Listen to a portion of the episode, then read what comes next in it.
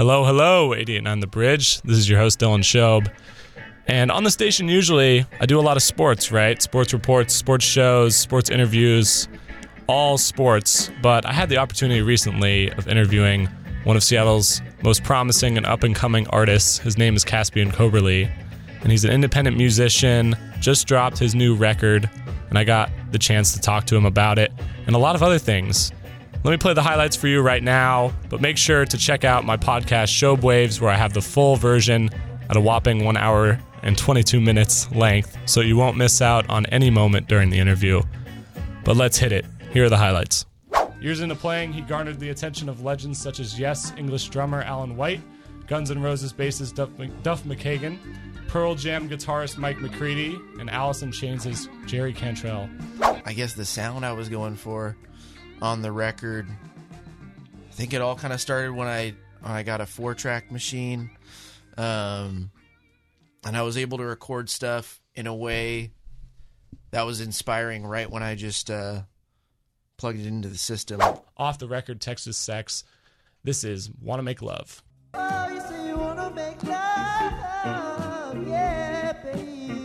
This is Dylan Shobe, your host on 889 The Bridge. Overdubbing, or, or I mean, there's overdubbing, but there wasn't a whole lot of like separate takes and stuff, you know. And uh, it was just kind of like, let's go, you know. I mentioned the old school legends, right? But this year, you've said you've been recording with Mario C, who's a producer for a lot of big artists such as the Beastie Boys back in the day, Jack Johnson, uh, and you've been playing lead guitar for Matt Cameron's solo quartet. And we're co signed by producers Carter Lang, Buddy Ross, Kool Kojak in LA. So, wow, that's a lot, right? Um, what first jumps out to, to me is how do you go about getting that attention? And how would you advise, you know, a young and up and coming artist to do that? Uh, I'm not really thinking about it necessarily as like these people are going to change my career or anything like that. I'm just, it's like, oh, these are like cool, you know, people that I that I respect. I want to hear what they think of my music, you know. I feel like it's a really lax way. Like, Yeah, if I I was in the same position, I'd be like freaking out. You seem super cool. Yeah, well, I it. mean, it's just music. I mean, it's like, you know, if people like it, you know, and also at the end of the day, like everything I make, I mean, I know that you know some people are probably not going to like it, some people are maybe going to like it, and so, Mm-hmm. uh, but I, you know, I'm only going to have show any show people stuff that is that I feel like you know is complete or is stuff that I feel really good about.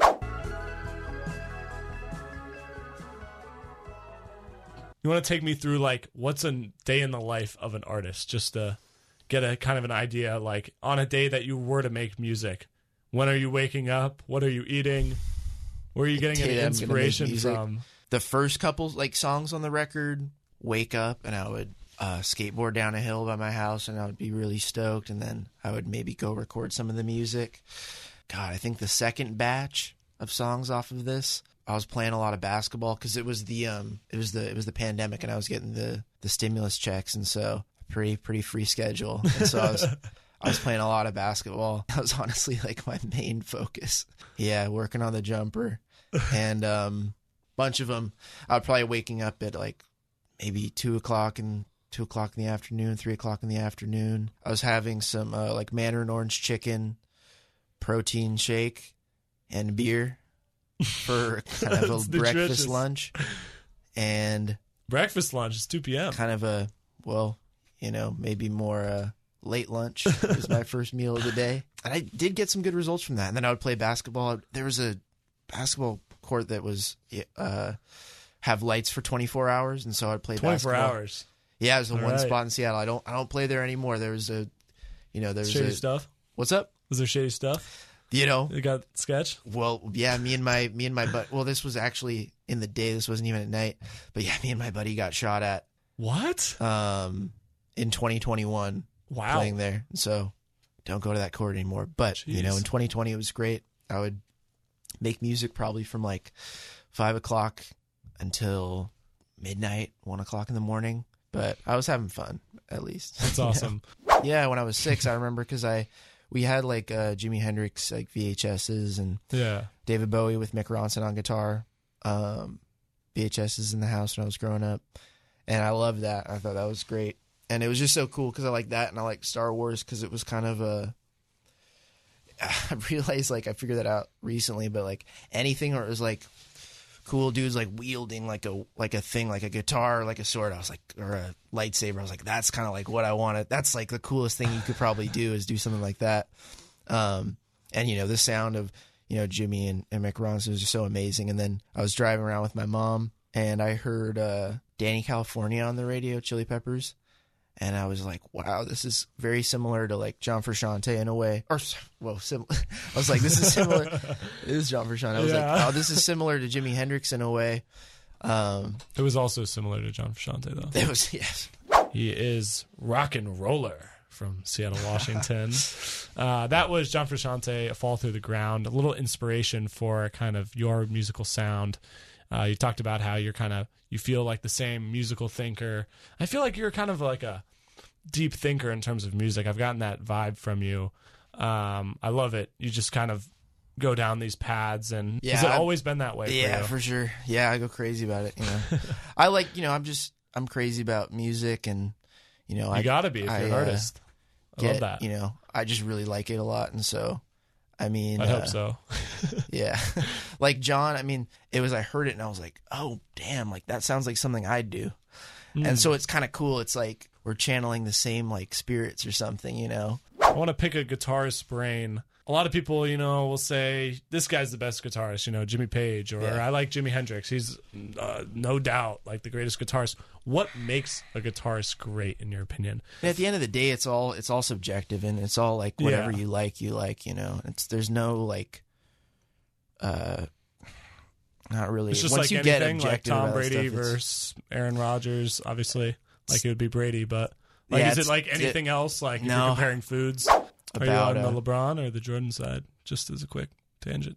I mean, I'm, I'm I mean, I'm. I think pro. I think or I think LeBron's like a great. Um, he's he was so built for basketball, so built Yeah. for sport. Um, but uh, I think you know you got to factor in with something like that. You got to factor in you know championships and also you know uh, leadership and clutch moments. You know, I think for LeBron, you know, he has he's moved around a lot. He's uh doesn't have you know, for comparing him to Michael Jordan, like doesn't have as many championships. You can factor some things in. I think probably for my top five guitar players, uh, no, let's hear your top five. I would say, and this is for my a little bit of my taste, but also what I genuinely think for uh, uh, just realistically who the best are, because they put out a terrible list uh, of the top 250 guitar. But it was the worst thing I ever seen recently, and I just saw it and I was like, oh my god! It had all these kind of. You weren't on there, so you're a little pressed. I wasn't on there. They didn't have me in the top five. Man Come on. awful those What about the worst thing I ever seen. Um, and so I, I put together a list of the top 100 guitar players. It's all kind of out of I did that, but with Christmas songs two years ago. And Really? You know what the tough thing was? The fact that you have like 100 and like something that was 68 could technically be like 57. Like those ones in the middle are just I know, shady. that's hard. Because you're like, the, the margin Yeah, between yeah. each is like this small, right? Yeah. So I mean, I would say Jimi Hendrix number one, uh, Jimmy Page number two, Eddie Van Halen number three, Keith Richards number four, Eric Clapton number five. I feel like that's it's solid. Pretty. Uh, I feel like that's something everyone could agree upon. Like. Those are the top five, I think, best of all time. I do want to give a couple shout outs do to it. some And Caspian meant a couple I shout outs. He meant much Pretty much every want everyone to guitarist that's ever out. played. But Um, give a listen to this. It's pretty fascinating. This is this is not in order, but these these are my these are like my top guys: Love it. Albert King, David Gilmour, Tony Iommi, Steve Ray Vaughan, Jeff Beck, BB King, Les Paul, Chet Atkins, Caspian Robert Corley. Johnston, Robert Johnson, Casby Coberly, uh, Grant. Grant Green, Dave Navarro, East Bay Ray from the Dead Kennedys, Adrian Smith, Dave Murray, You got more Robert still? Fripp. That's it. okay. this one is um, Lightsaber Eyes playing right now. I meant to tell you this, but you know that song Always Forever by Cults? Maybe? Yeah. That's this sounds like that. In oh a way. my god! Do you hear that? That's what it reminded me of when I listened to this record for the first time. Wow! Very similar. Wow. Yeah, that's that's insane. I love that connection. I've actually only heard that song relatively recently. Actually, But I want to thank you for coming on. It's been great. I hope you enjoyed your time on 889 The Bridge. Go listen to his new stuff. I got I got one more. Yeah, got one, one more more thing. thing. to say. Awesome. I think I came up with my. Uh, I think I came up with my goal. All right. What is it? It's make as close out. much money as possible. You know, doing Doing this. doing what the the righteous music that I need to do is. You know, Love it. All right. right on. Well, signing off is Dylan Shobe on 89 The Bridge. Keep listening for more music and conversation that spans generations right here from Rashawn, Washington. This was Caspian Coberly on the air. Independent rock and roll artist from the Seattle area. Thank you. Texas Sex Deluxe out today. Yep. Ciao.